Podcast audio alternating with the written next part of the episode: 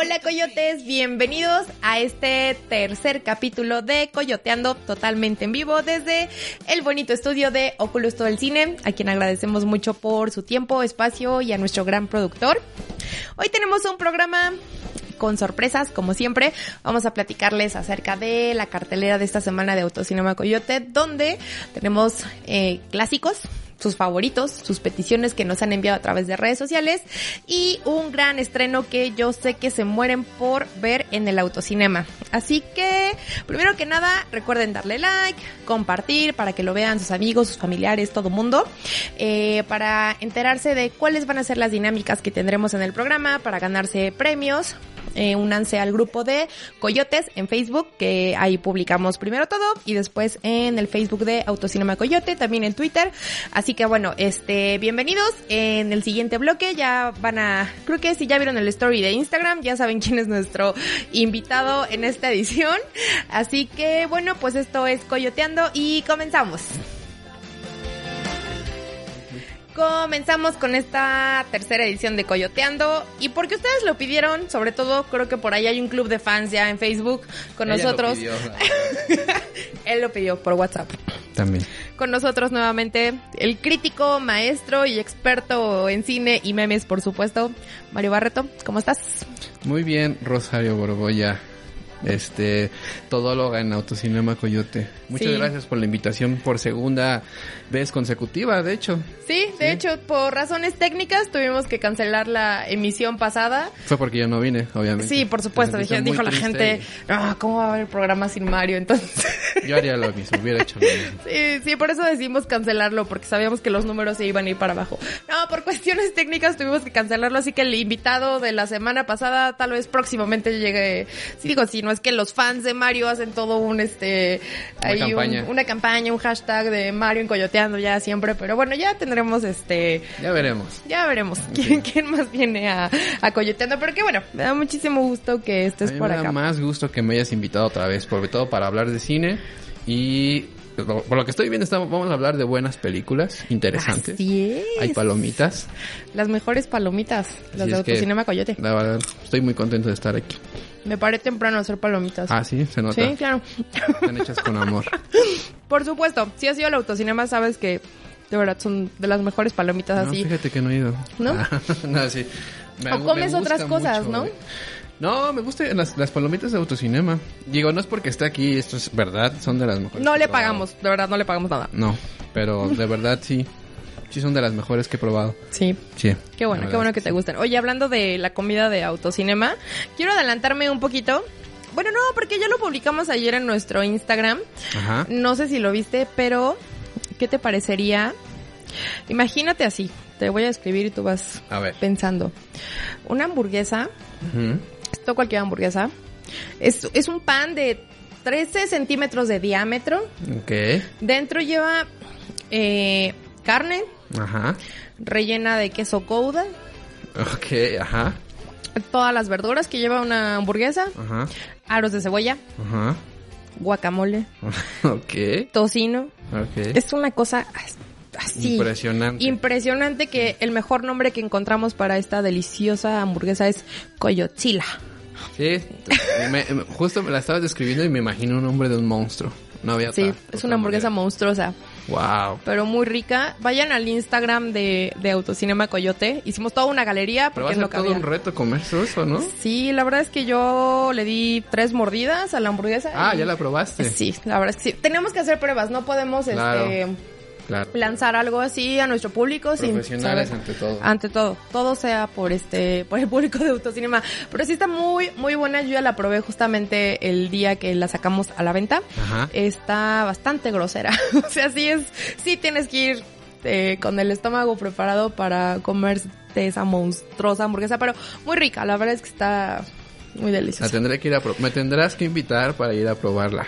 Claro, los boletos están en autocinemacoyote.com. No, no es cierto. Ya sabes que eres de casa. Pero bueno, ¿qué te parece si te platico la cartelera de la semana? Parece muy bien. A ver qué... Ah, pero espérame, antes veo que por allá tienes algunas cositas que tal vez no, nuestro público quiera Tengo ver. cositas, pero tenemos también unos regalos. Vean nada más. Qué bonitos regalos. Uno por uno, ¿no? Uno por uno. Empiezan a ver. Sí.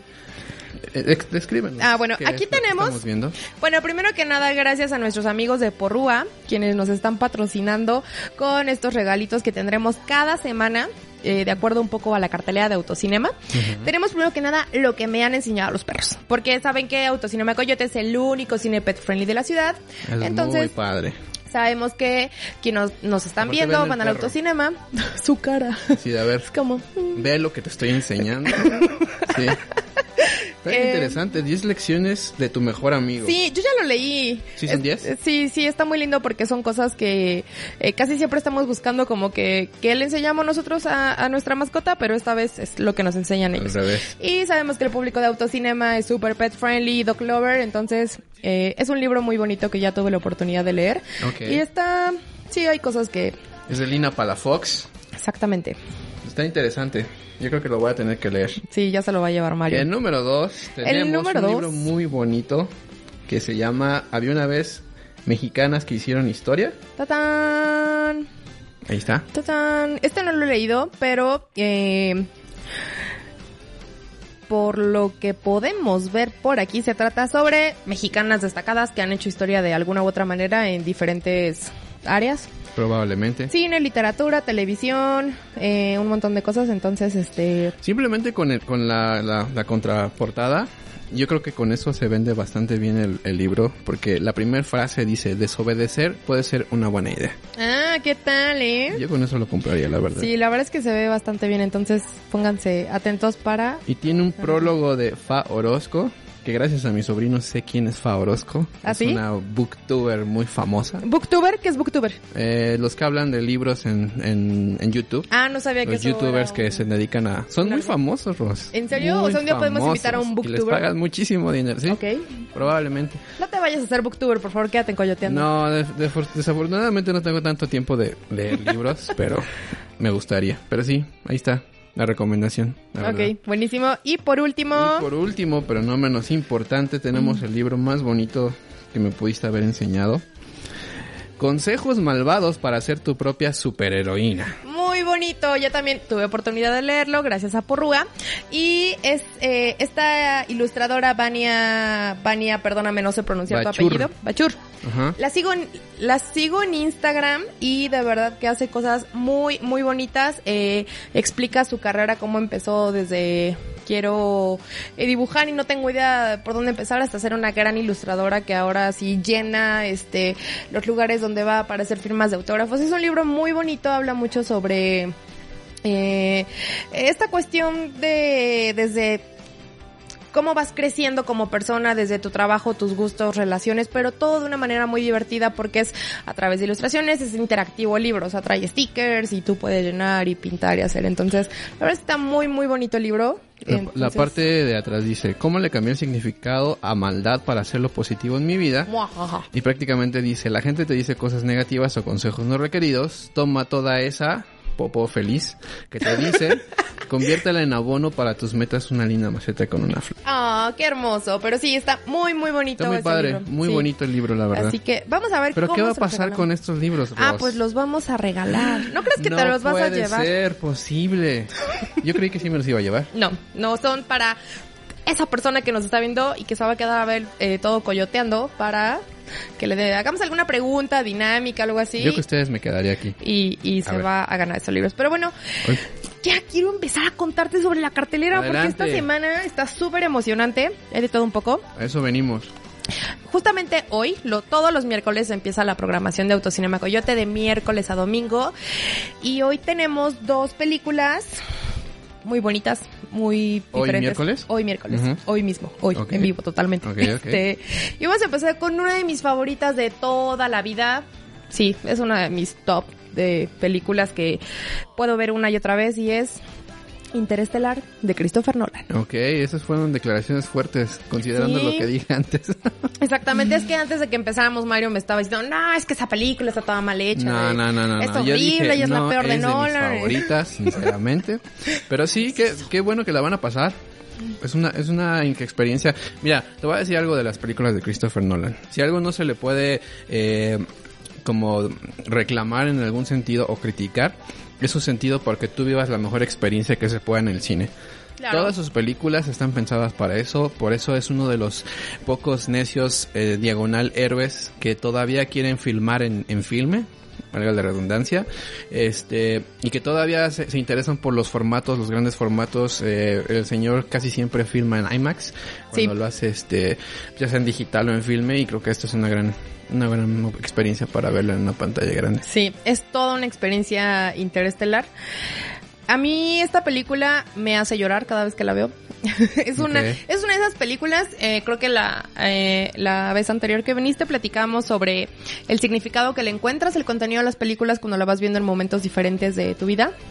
Eh, esta película para mí, o sea, representa drama, representa eh, una... eh, si tienen daddy issues, como yo, es como lloras, ¿no? Cuando el papá está así, no, bueno, spoiler alert. Bueno, ¿quién no ha visto Interestelar? Este, habla mucho sobre la relación, bueno, para mí, sobre papás e hijos, eh, sobre el concepto de ser un héroe, ¿no? O sea, que estamos acostumbrados a que un héroe es solamente quien vence al mal, de... De usa calzones arriba de la ropa. Sí, arriba de las mallas, que tiene algo aquí, o sea que tiene que tener una máscara y tiene que ser millonario, o tiene que ser rezagado por la sociedad. No, no, aquí a mí me gusta Interestelar porque creo que te habla de un tipo de heroísmo donde desinteresadamente, incluso hasta con un gran sacrificio, ¿no? Tu familia, tus hijos, pues salva la humanidad, ¿no? Spoiler alert. Pero bueno, para mí es una gran película. Perdón, y justo lo que decías acerca de que quiere hacer toda una experiencia Christopher Nolan.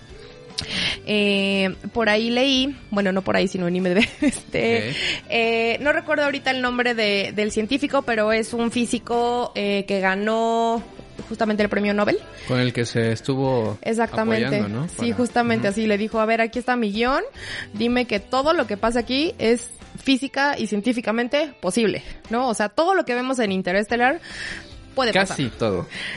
Casi todo, porque hay, una escena... ¿Qué no puede pasar? ¿Salvar a Matt Damon otra no, vez? no, no. Hay una escena donde supuestamente está la base escondida de donde sale el, el, este, no sé cómo se puede decir, la nave espacial Ajá. que va a ir al espacio, obviamente. Ujú. Y cuando ha- hacen, hacen, para mí una de las peores decisiones de la película, hacen una toma general desde arriba, Ajá. muy, muy amplia, y se ve totalmente plano el lugar. Ujú. Corte A, nos metemos a este lugar y Michael Caine, que me fascina que siempre elija a Michael Caine en sus Caine. películas, él le está Señor. dando el tour a, a este eh, All Right, All Right, All Right, este Matthew McConaughey. Matthew McConaughey. Entonces, alright. de pronto abren, ha- hagan de cuenta que estamos aquí y abren una puerta y oh sorpresa, hay una enorme este nave espacial eh, abajo. y uno dice, bueno, ¿por dónde se metió? ¿Por dónde está ahí? Nada más esos pequeños detalles tal vez no sean 100% O sea, todo, realistas. todo lo que hay Pero de... todo lo del espacio tiene, tiene punto. Por ejemplo, lo- la parte de el, esto donde tú vas al espacio y en ciertas áreas el tiempo no corre igual, Claro. donde pasa una hora, pero en realidad en otro lado ya años. pasaron tantos años. Eso se me hace a mí muy interesante. Y esta parte de- del, del librero me parece que es genial.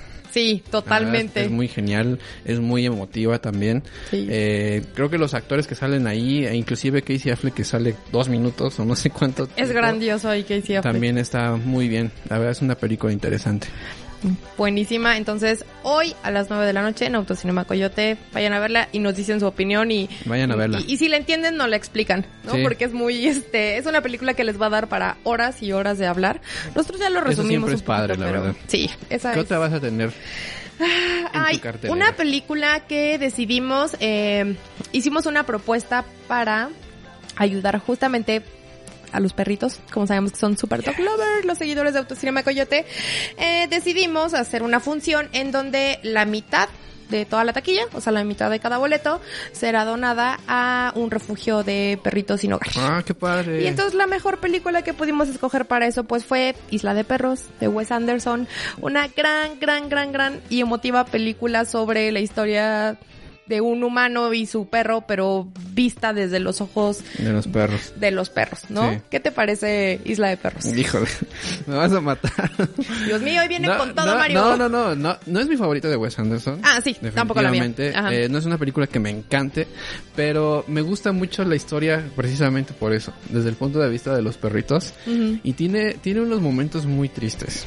Muy, Sí. muy tristes. De hecho, el final, tengo, tengo un pequeño problema con el final, porque el final me parece que pudo haber sido más triste y hubiera sido más padre. ¿Sí te acuerdas cómo termina? No lo vamos a decir, obviamente. Sí, no spoiler, pero, o sea, todavía más triste.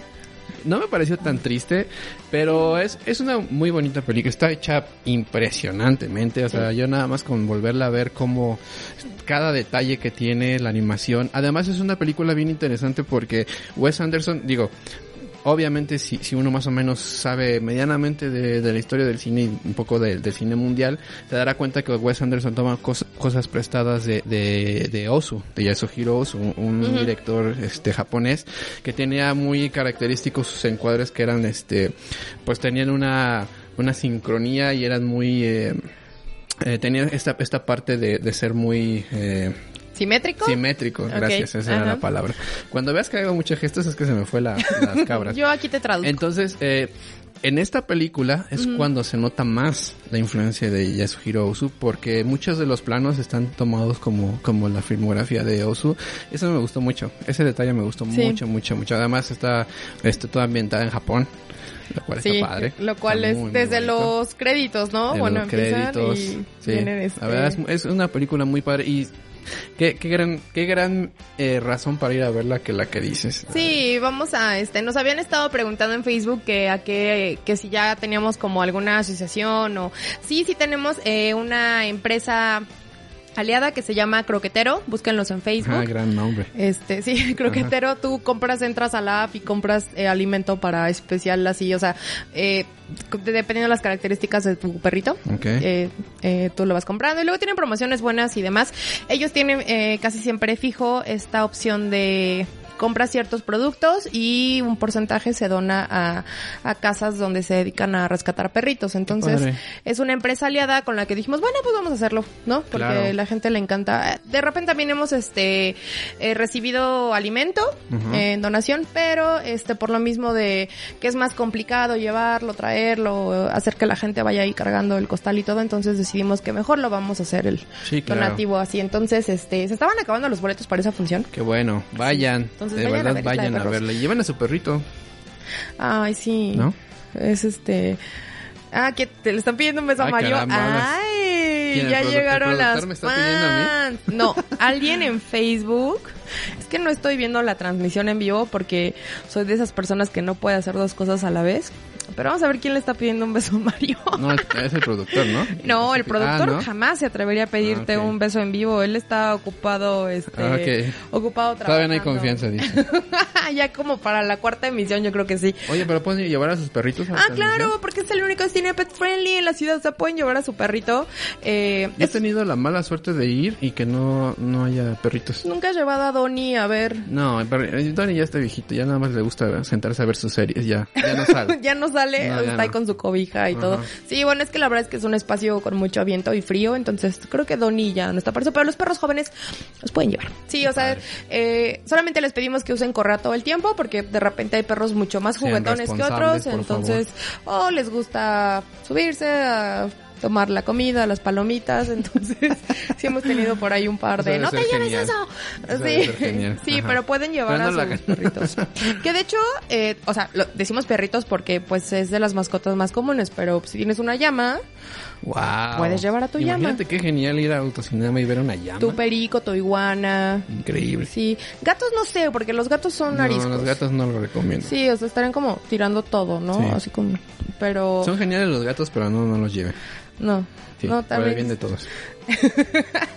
vayan a espantar ahí a la gente así, a mitad de la función. Pero sí, le pueden ir siempre con sus mascotas y pues disfrutar de la función porque me imagino que hay quien, ay, pues no puedo ir al cine porque no tengo con quién dejar a, a Fido y entonces lo pueden llevar Y y ahora somos- se ha hecho más común eso.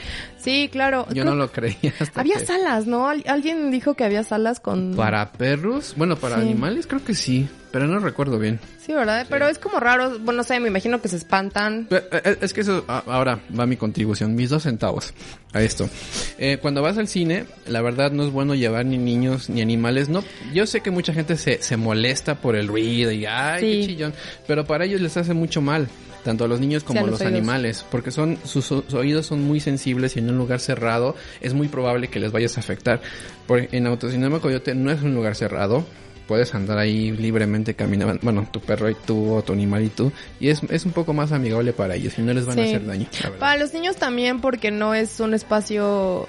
Para empezar es familiar, es el auto que ya conocen. Claro. No son los mismos volúmenes, incluso con las bocinas, con el estéreo pueden ajustarlo a la mejor... eh, Como tú quieras, de hecho. Sí, exacto. Si se duerme a mitad de la película, pues ya se durmió. Si quiere ir al baño, no pasa nada. ¿no? Es el mejor, es como una sala de cine chiquita, así, propia, y tú haces lo que quieras. Sí, es una gran opción, En tu coche, verdad. ¿no? Pero bueno, pasemos a la siguiente película. Pasemos. Esto no es de animales, bueno, sí, un poco. Este, Sí, cómo no. sí, Mitad bueno. y mitad. Mitad y mitad, ¿no? Pero, a ver, fíjate. ¿Qué, ¿Qué pensarías si te digo que es una película sobre un ser mitad humano, mitad animal, que tiene brujería, que tiene animales que hablan? Una película de terror. Una Muy película buena. de terror Muy con un pulpo malvado. Que había el rumor de que, no me, no me acuerdo qué director iba a hacer la, la versión este en, en live action de esa. Y yo dije, es, porque era un director de terror y dije, es la mejor eh, elección que pudo ¿En haber. serio? Después ya se cayó el proyecto. ya no Yo pasó sabía que. Sofía Coppola iba a ser una... Primero era ella y después Ajá. salió un director de terror. Y Sí. estaría padre, pero... Pero bueno, no es una película de terror con este logline que me acabo de echar. Pero eh, eso sí, hay, hay una escena que sí da mucho terror cuando eres niño, que es cuando sale Úrsula. A Claro, mucho miedo. claro, a mí me aterra Úrsula, es Porque como... dejen contarles que yo tengo yo le tengo miedo al mar, pero al mar, la Por- profundidad del mar, Claro. a esa, a esa, a esa parte donde no ves, donde está oscuro, y Úrsula sale de ahí. Entonces, para mí Ay, como niño Úrsula. fue muy traumante. Sí.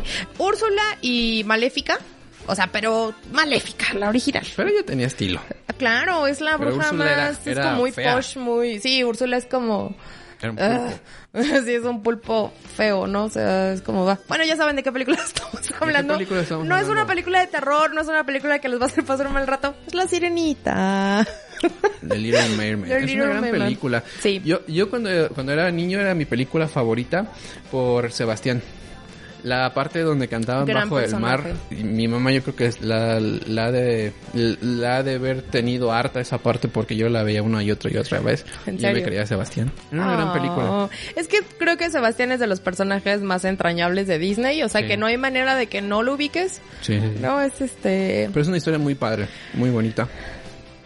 Fíjate que la sirenita no es mi máximo, o sea, puedo decir que mi máximo de niña era Aladdin. ¿Qué nos pasa hoy? ¿Qué nos qué? ¿Qué nos pasa hoy? Estamos en... ¿En qué? No- sí, hoy como que no, los astros no se alinearon, este, hoy no, este, hoy no compartimos muchas opiniones, pero es que yo, yo recuerdo que de niña, eh, sí, eh, sí recuerdo que era como el hit entre mis amigas y Yo así. la vi en el cine. Tú también la has haber visto No, cine, ¿no? porque yo recuerdo que la primera película así en la vida que vi en el cine fue Aladdin. Mm. Entonces Aladdin me, me marcó mucho de niña, era así, ¿A cuál? ¿El de acá de acá? no, de hecho estaba en el centro Ah. de- del cine, porque le- les voy a contar rápidamente esa experiencia. Eh, no sé si recuerdan el Cinema El Dorado que estaba en Plaza Universidad, si alguna vez llegaste a ir. Mi mamá nos llevó a mí y a mi hermano a ver justo esa película, entonces yo tenía la idea de lo que era una película, pero nunca lo había vivido. O sea, para mí la película era que ibas a videocentro, rentabas tu beta y ya la ponías, ¿no? Sí. Y luego la regresabas. Y tenías siete días para verla y si no, pues ya te amolabas, ¿no? Eh, pero recuerdo que cuando, o sea, tenía la idea de lo que era una película, cuando eres niño tienes esta eh, como noción de que las cosas se hacen de una manera eh, mágica y musical, ¿no? O sea, que en el radio hay personitas o cosas por el estilo. Pero cuando recuerdo mucho cómo me impactó ver la Cueva de las Maravillas, cuando entra el escarabajo y ¡pum! y así, quiero osa despertar mi sueño. Así, para mí eso era magia. O sea, yo vi la pantalla y dije, eso es mágico. O sea, hay, hay, alguien, un mago, brujo, hechicero, chamán, lo que sea, haciendo magia. No hay manera de que alguien pueda dibujar eso, ¿no? Entonces, esa sensación se me quedó mucho. Y Aladdin, o sea, me la sé de memoria, las canciones, los diálogos, eh, y para mí fue... Yo creo que todo el mundo veía más La Sirenita, pero yo estaba muy, muy... Y hasta la fecha, o sea, es como Aladdin es mi favorita. Después La Espada en la Piedra. Yo, yo sí vi la sirenita en, en, en, en el cine y por eso me acuerdo de esa Ajá. escena traumante de, De Úrsula. Pero ya después la vi y dije, ah, como que no es muy buena película para niños, como que no tiene un gran mensaje. Es que las de Disney pero tienen como un poquito ajá, eso, ¿no? La gran mayoría. Pero la verdad sí, es- digo, la animación es todavía animación tradicional. Sí. Eh, está muy, muy padre. Las canciones muy padres. Probablemente Sí, la tenga de las mejores canciones de Disney, Sí. ¿no? Y sí, vale mucho la pena para que lleven a ver a, a, las sirenitas. Que chistosamente es como, o sea, esta es la función familiar para que vayan los niños, eh, está doblada al español y todo, pero curiosamente también va, pues, gente de nuestra generación que les encanta volver a ver la película que vieron cuando eran niños, como Mario, que veía Sí, mucho la sirenita. clásico. Y, y a mí me encanta cuando van eh, gente de nuestra edad que ya son papás y justamente van con los hijos como de, mira, esta es la película que yo veía de niño y entonces los niños son como... Sí, así como, ¿y en qué momento sale el Yo creo que si 3D? tuviera un hijo y lo, lo- le pusiera la escena que me traumó, me diría, ¿qué? ¿Eso qué? Sí, yo recuerdo mucho hablando de, de escenas romantes de Disney, qué miedo me daba Dumbo cuando se ponía borracho y salían los, Los elefantes elefantes, así que cantaban, podríamos ser. A mí me daba miedo Pinocho. Atkins". Es una Pinocho también, Muy triste. No la, no, la, no la he vuelto a ver. cuando se los come la ballena. Hace todo mal. Pues sí, pero, pero es que lo importante es que pues, hay que aprender a, a no mentir. Bueno, pero la moraleja de la sirenita no la sigan. No, Per- tampoco. Perder tu voz por un príncipe no vale la pena. Pero al final se casan.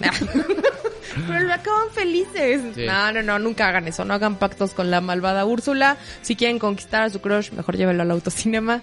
Le invitaron una malteada, Unas palomitas. buenas palomitas, una coyotzila. Y vayan a ver la sirenita. y vayan a ver la sirenita. Y vamos a pasar a la siguiente película que a mí me encanta. Porque siento que es una historia de amor, obviamente, pero muy fuera de todo lo normal, que espero coincidir con Mario esta vez. Vamos a hablar opina. contigo de películas porque todas te encantan. Ah, es que no, Ojalá pudiera solamente ser como tú. hay tres películas que no me gustan, que no soporto ver, pero no las voy a decir aquí. Ah, Ok. Entonces, diga- digamos esa que sí te gusta. Porque si no, esto se va a ir así. Pero bueno, eh, es una enferma historia de amor muy bonita que le dio a Jennifer Lawrence su Oscar y que va a hacer que mañana todo el staff de Autocinema de Coyote se vista con bolsas de basura. Ah, Silver Linings dinámica. Playbook. ¿Qué tal? Cuéntame, ¿qué no te gusta de esta película? no soy muy fan de David O. Russell. Eh, esta película cuando la vi, sinceramente no fui fan. Sea. Creo que es una película interesante, es una película eh, que puedes ver eh, con, con tu pareja. O sea, creo que sí es una historia romántica en otro sentido. Me parece interesante eso. Me parece eh, también interesante el hecho que, que metan estas... Eh, pues no obsesiones de algún modo, eh, tal vez enfermedades mentales si se puede decir así. sí, son enfermedades mentales. Entre ellos dos como como una este como una especie de de cómo podría decir como de obstáculo para que puedan interactuar. A mí se me hace una película en ese aspecto como muy ligera, muy light, pero bueno, dice que realmente es, es lo que dijiste, una comedia romántica, justo que trata sobre eso. Y yo no soy el más gran fan ni de este, eh, ni de Jennifer Cooper. Lawrence, ni de Bradley Cooper, pero sale Robert De Niro y sale esta señora que me encanta como actor, pero no me acuerdo el nombre ahorita. Entonces la verdad es que es una película padre y vale la pena ver la escena de, siempre. ajá. No me ya, también no me acuerdo ahorita de su nombre. Y pero... vale la pena verlo por la escena del, del baile. Del baile. Es lo que a todo el mundo le encanta ver a Jennifer Lawrence bailando. A los dos. La verdad es que está muy sí, padre esa es parte. muy padre. Ay, Mario, hoy no coincidimos en nada, qué barbaridad. Digo, la semana que entra ya mejor este, te digo, oye, ¿te gusta la película para verla en autocinema? A mí me gusta mucho Silver Linings Playbook porque justamente eh, es un tema que a mí me llama mucho la atención, este estigma que hay mucho sobre las enfermedades mentales, cómo viven las personas. El personaje de Jennifer Lawrence eh, no me parece que sea tan eh, tan característico de lo que ella padece. Bueno, que en realidad ella lo que padece es una severa depresión porque se acaba de quedar viuda, ¿no? Pero el personaje de Bradley Cooper, que ahorita no me acuerdo cómo se llama, eh, pero tiene este eh, TOC obsesivo, compulsivo, a raíz de que se da cuenta que su esposa lo engaña, está hospitalizado en una institución mental y demás. Y las características que tiene son, creo yo, muy acercadas a, a la realidad, que te lo, te lo cuenta, eh, digo, por darle este un, un hilo conductor a la historia pero creo que refleja muy bien, eh, eh, me encanta esta parte cuando cuando va y despierta a sus papás a las 3 de la mañana como de, es que ¿por qué dice esto el libro? Y así, ¿no? Es muy, eh, muy, muy apegado a la realidad de lo que vive una persona con TOC. Entonces creo, aparte la verdad soy fan de Bradley Cooper, me gusta mucho lo que hace, me gusta mucho cómo actúa. Es buen actor, la verdad. Sí. Y sinceramente él está mejor que Jennifer Lawrence en esa película, para Sí. mi gusto. Totalmente. Y bueno, en, en eso me gusta en especial esa película por cómo refleja lo que vive una, una persona con TOC. Y que aparte de eso, para mí al final es como muy cheesy. Sí, es muy cursi. Es muy ligera, ¿no? Como comedia romántica. Sí, o sea, como que pudo haber sido, e- está como en este hilo entre, entre sí puede ser algo mucho más dramático, pero también puede ser más comedia. o sea, Claro, que hubiera sido una película muy oscura y realmente no, creo que nunca fue la intención. Sí, creo que no, no hubiera funcionado igual. O sea, hubiera sido un tipo Blue Valentine donde Sí. todos ambas de verla lloramos. Pero es una comedia, pues sí, divertida porque dentro del personaje de Bradley Cooper tiene momentos cómicos muy...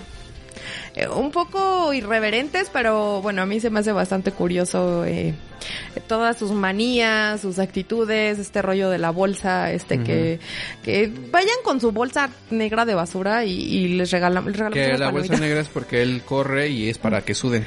Sí. Que nunca lo hagan. No se lo recomiendo. O sea, Pues correr. no te deshidratas, ¿no? Claro. Sí, o sea, o sí sea- sudas mucho, pero te estás deshidratando, no estás bajando de peso. Sí, o sea, es como este tipo de manías que tiene el personaje que es como de, ah, sí, voy a sudar más, pero pero si se pone una bolsa de basura para ir a autocinema, Perfecto. no se van a deshidratar, les damos palomitas. Exacto. Y si se deshidratan, pues ya, bien no malteados. pero bueno, esa es la la, Es una eh, gran cartelera. la cartelera. Todavía no acabamos. Bueno, pero esas son, esas son las próximas. Hasta ahorita vamos bien. Ah, tengo que anunciar algo muy importante porque es la primera vez que vamos a tener un evento de esta talla en Autocinema de Coyote. Ok. Nos hemos dedicado por mucho tiempo a la planeación y convocatoria. ya la estoy haciendo mucho de emoción, ¿verdad? Pero se nos ocurrió en el equipo de marketing y programación hacer la primera y única convención anual de Freddie Mercury. Freddy's Mercury. Ok. Freddie Mercury. De Freddie eh, Mercury. Mercury. Sí, o sea, si tú tienes un disfraz de Freddie Mercury, ve a ver Bohemian Rhapsody al autocinema. Ok. Si tienes bigote, chamarra amarilla O o... sea, caracterizados totalmente. Totalmente. En y- cualquier etapa. En cualquier Pueden ir etapa. con su peluca y su vestido rosa y con una aspiradora. Me encantaría ver eso. Eso Me encantaría genial. que lleven aspiradoras. Ujú. Sí, y por eso decidimos hacer la convención de Freddie's Mercury. Padre. Porque hay muchas Que etapas de Freddie seguramente Mercury. ustedes se van a parecer más que Remy Malek, pero... pero va a estar padre. Sí. Bueno, habrá quien tenga los dientes. ¿Quién no? Probablemente sí. ¿Quién sabe? Quién sabe. Pero con unos... Estos chicles, este... Eh, Trident. Ajá. Te los pones aquí ya. Ya lo hiciste. Pero está padre eso. Está padre. Sí, queremos invitarlos a que si son fans de Queen, Esa, vayan. esa película te gusta. Bueno, por lo menos ya Aquí ya. en una. Sí, es que no, tengo que decirlo. Eh, Bohemian Rhapsody, cuando supe que iba a hacerse la película, dije, oh my god, wow, tengo que verla porque sí tengo una relación muy fan de Queen en el sentido de que lo he escuchado, los he escuchado desde niña. Así, eh, tengo un tío que es súper fan de Queen. Tenía un perro que se llamaba Queen. Entonces, eh, siempre pues, crecí con su música. Siempre fue como, ah, Freddie Mercury, Queen. Y, y siempre he tenido como una relación de mucho amor por ellos. Y de pronto llega Remy Malek. Y de pronto llega Rami Malek y... que no lo hace mal, pero... eh, o sea, si, Es si que no, el problema no es película- él. Si vas a hacer una película de alguien icónico, pues échale ganas al, al casting, ¿no? Fíjate- Nadie te está correteando. De hecho, la... la ¿Quién sabe la productora? la- no, pero por ejemplo, la primera opción para Freddie Mercury era Sasha Baron Cohen, el, el Borat. Claro, Sacha Era Baron él. Cohen. Y todo el mundo estábamos de acuerdo. Ah, creo que Brian Hubo May un no problema. quiso. No, y él no estuvo de acuerdo en muchas cosas. De hecho, estoy seguro que leyó el guion, el que terminó siendo la película y dijo... Y dijo, "Mm, ¿no? mm, gracias, pero yo paso. Oh. Y entonces tuvieron un problema y ya Brian May dijo...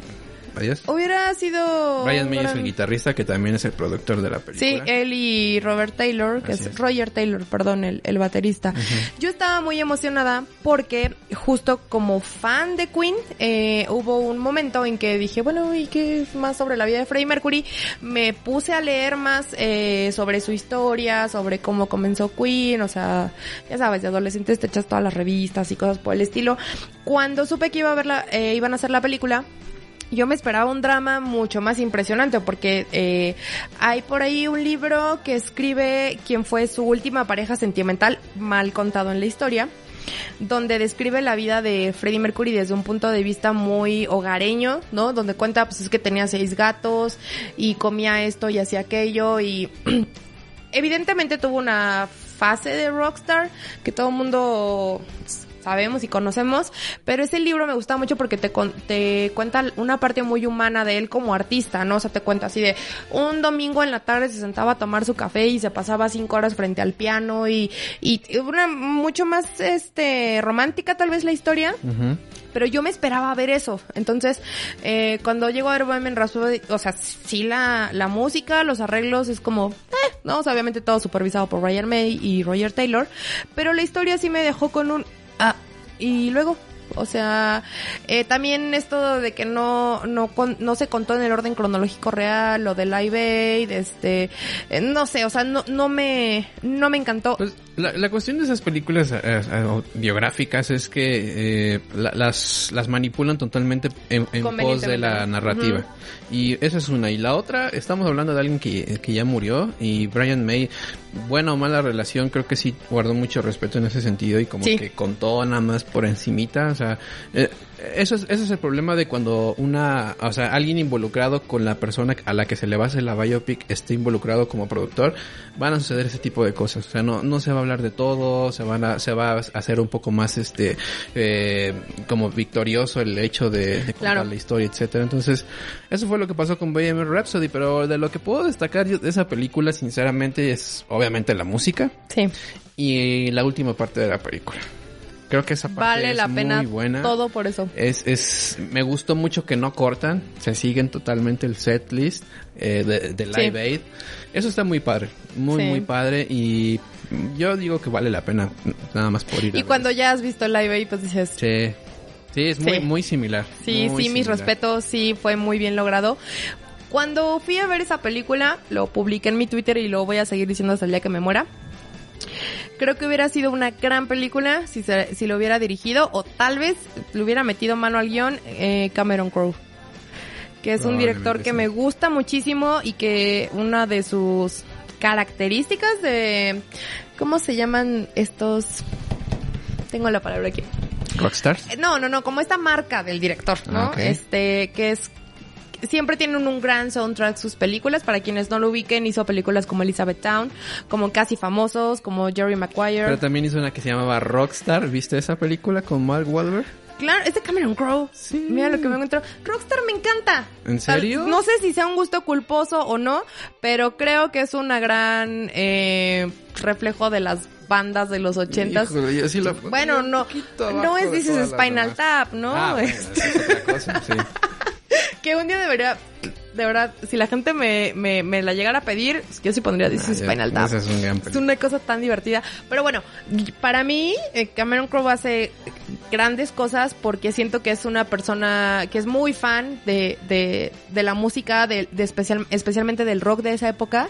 Entonces siento que él le hubiera podido dar un toque más especial. Más especial, sí, porque eh, no sé, la música de las películas de Cameron Crowe es como que te va llevando de la manita, entonces si le hubieran dado Bohemian Rhapsody a él, siento que atrás sería la historia. Ni modo. Pero bueno, ya saben cuál es mi epitafio. Es el problema de las expectativas, como siempre les digo. Sí. Eh, la culpa es de uno por llevar expectativas, porque la película hace pues lo que tiene que hacer. Sí, te cumple con lo que prometen y nada más. Pero bueno, eso fue Bohemian Rhapsody. Después tenemos nuestra clásica, sorprendente, aterradora, nunca antes vista, siempre igualada y jamás imitada. No es el genio de la lámpara. es la función sorpresa de medianoche de terror de Autocinema Coyote, que creo que les conté la eh, la vez anterior. Ah, no, la, la vez pasada fue por eh, motivo de San Valentín. Tenía que haber amor y terror. ¿Y cuál fue? Ah, ya les puedo decir, ¿verdad? Fue Sleepy Hollow. Ah. Era una historia. ahora cuál va a ser? Ah, si no les puedo decir. Ah, ya me querías. No, no, no, no. Creo que todavía ni sabemos. No, no es cierto. A ver, terror. Ajá. Función sorpresa de terror. ¿Alguna pista no puedes dar? Nada. No, nada. Pero tal vez, bueno, sí, tal vez eh, la pista que les puedo dar es que va a ser una película mmm, de antes de 1990. O sea, va a ser algo de terror Uy, ochentero. clásico. Bueno, sí, ya lo cerramos a los ochentas. Perfecto. Algo ochentero, sangriento. ya con eso, ya, yo, yo iría que ya con eso. Ahí está, ya, con eso. Tienen que comprar boleto. El terror ochentero y setentero para mí es de lo mejor que existe. Sí, entonces va a estar buena la, la función. Pero no les puedo dar más información. ¿Cuándo es esa?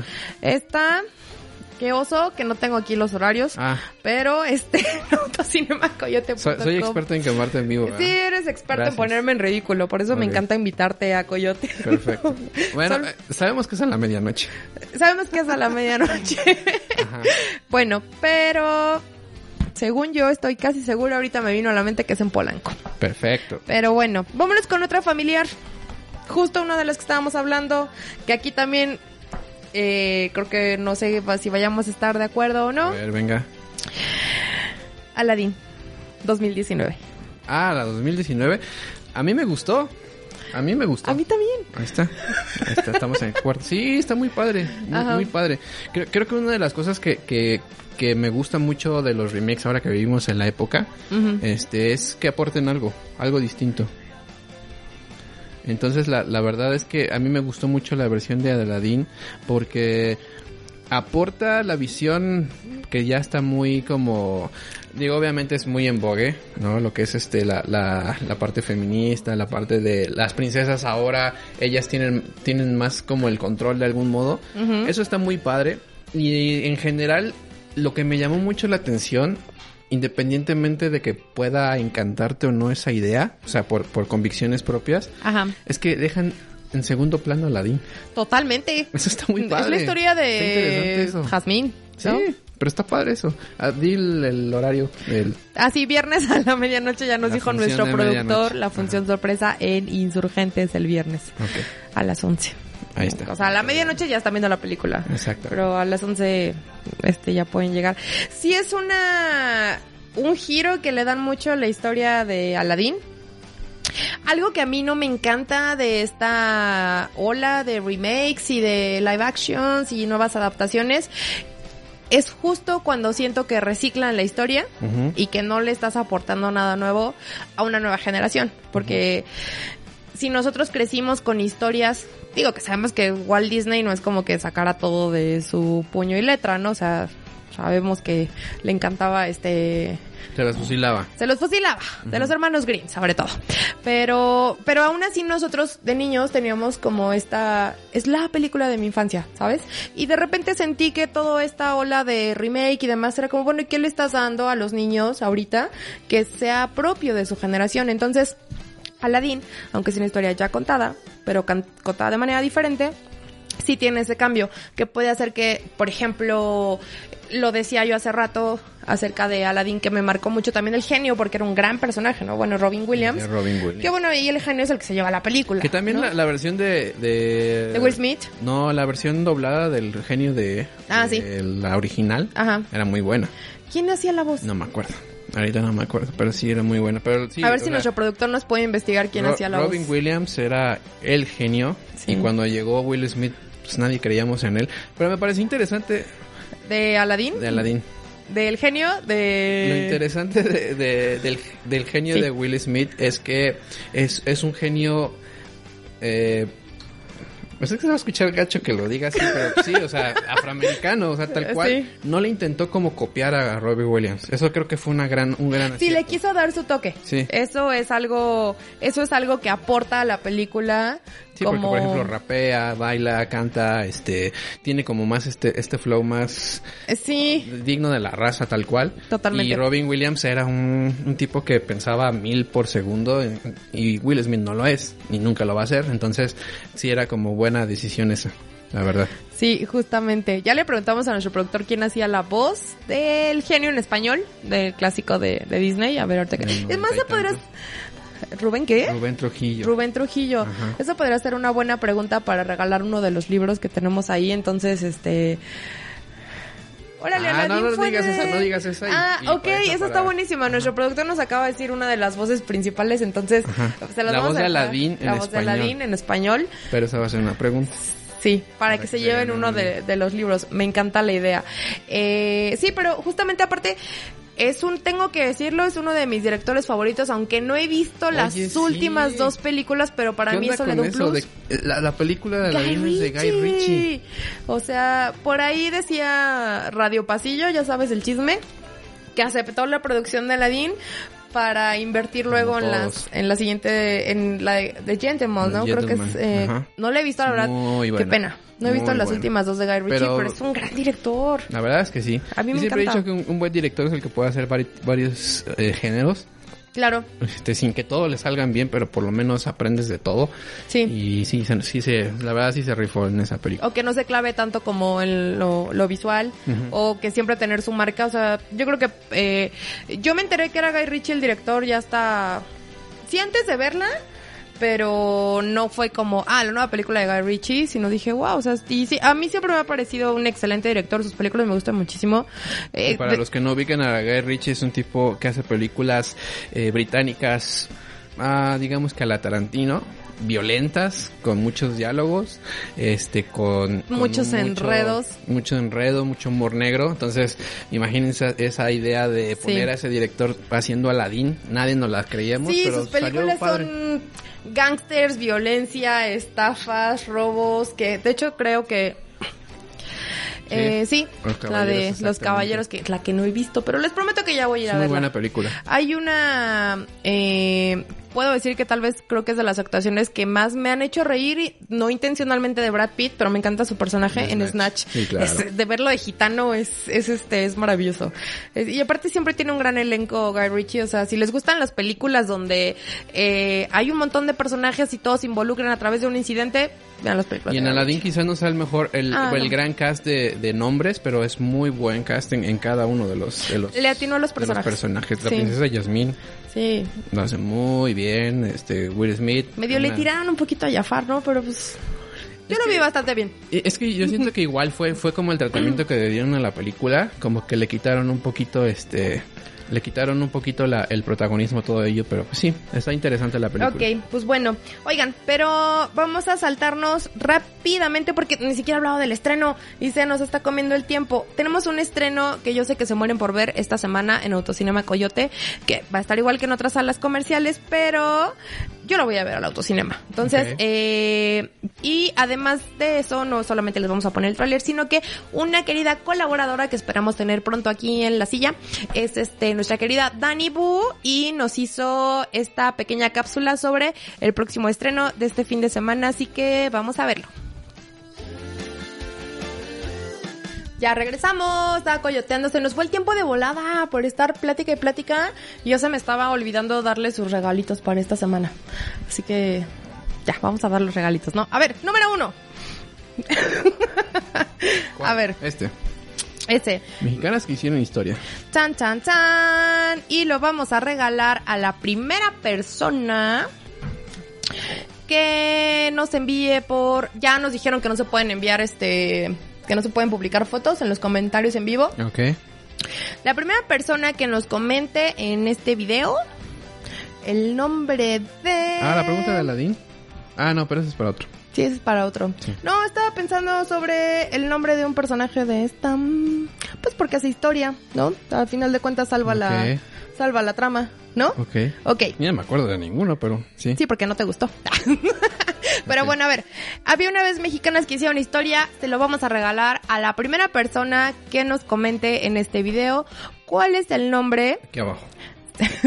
de la niña, o sea, de la hija de, de, de Matthew McConaughey en la película. ¿Cómo se llama el personaje de esta niña pelirroja? Que más Ah, que grande, sí, sí, lo- sí me lo sé. Que más grande es interpretado por Jessica Chastain. Así que ese va a ser para la... eh, para regalar este. Siguiente regalo. Perritos. Chan, chan, Lo que me han enseñado los perros. ¿Y quién se lo va a llevar? Yo diría, pues obviamente tiene que ver con... ¿No? Sí, por supuesto. ¿Qué ¿Yo lo quieres que nos responda? Sí, vas. Ah, Que sea con comentario. ah, ya sé, vamos a, vamos a ver si están atentos al, al programa. ¿Ok? La primera persona que diga en quién está inspirada la, digamos que la, la puesta en escena de esta película, lo, lo dijimos aquí, es un director muy famoso, que es japonés, en cuál está inspirada esa, esa ¿No se te hace muy difícil? Lo dijimos aquí. Bueno, regrésenle. Sí, Acaba el programa. Entonces, No, productor, tú no participas. Siguiente. Y de este que la verdad todos me gustan, pero este ha sido mi favorito. Aparte, vayan a seguir a Vania, la verdad es que publica cosas, Bachur. cosas muy Aquí cool su- en Instagram. Eh, su Twitter es Supergirl con W. Sí, la verdad es que, tiene contenido muy, muy girly de ese muy cool. O sea, sí tiene cosas muy lindas. Yo, yo la sigo en Instagram y vale la pena. Entonces, esta la vamos a regalar para La pregunta de Ladín.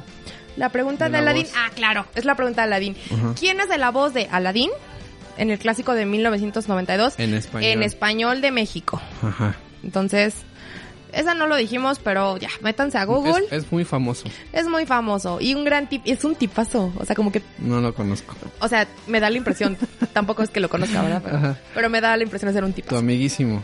Sí, toda claro. la vida. Sí, va a venir la próxima semana. ¿Ya ves? Este, bueno, ya, ahí está, el último Otra vez. libro. Ah, el que diga la ¿quién- voz. El que diga El que hizo la voz. qué actor hizo la voz de Aladdin del clásico de 1992 en español de México, porque puede haber 80 mil traducciones. Sí. Pero bueno, ahí están. Ya se fueron los libros para los primeros que comenten. Ahí está nuestro community manager atento a sus preguntas. Mandémosle un saludo, díganle que se relaje. Saludos, community. que todo va a estar bien. Y como ya se nos comió el tiempo, nos estaban preguntando sobre boletos para esta semana. Entonces, ¿vamos a regalar boletos para esta semana? ¿Me estás preguntando a mí? Sí. Por mí ¿Tú, sí. ¿tú quieres Vamos que a regalarles regalemos boletos, a Sí, todo es que el invitado es aquí quien decide esto. Claro. Por mí sí. Pero bueno, a ver, vamos a ver. Vamos a regalar películas. Ya no nos dio tiempo de hablar de esa, pero es uno de mis clásicos favoritos de terror, que es Poltergeist. A la Ah, ¿es la, la clásica? Ah, Exactamente, sí. ¿Acaso hay otra? Sí, desgraciadamente sí. Esta película donde salen los espíritus y se llevan a la niña. Poltergeist, que es de mis favoritas de terror. Entonces vamos a regalar para esa. Para Aladdin, ¿por qué no? Ok. No, para que vayan a bailar. Ujú.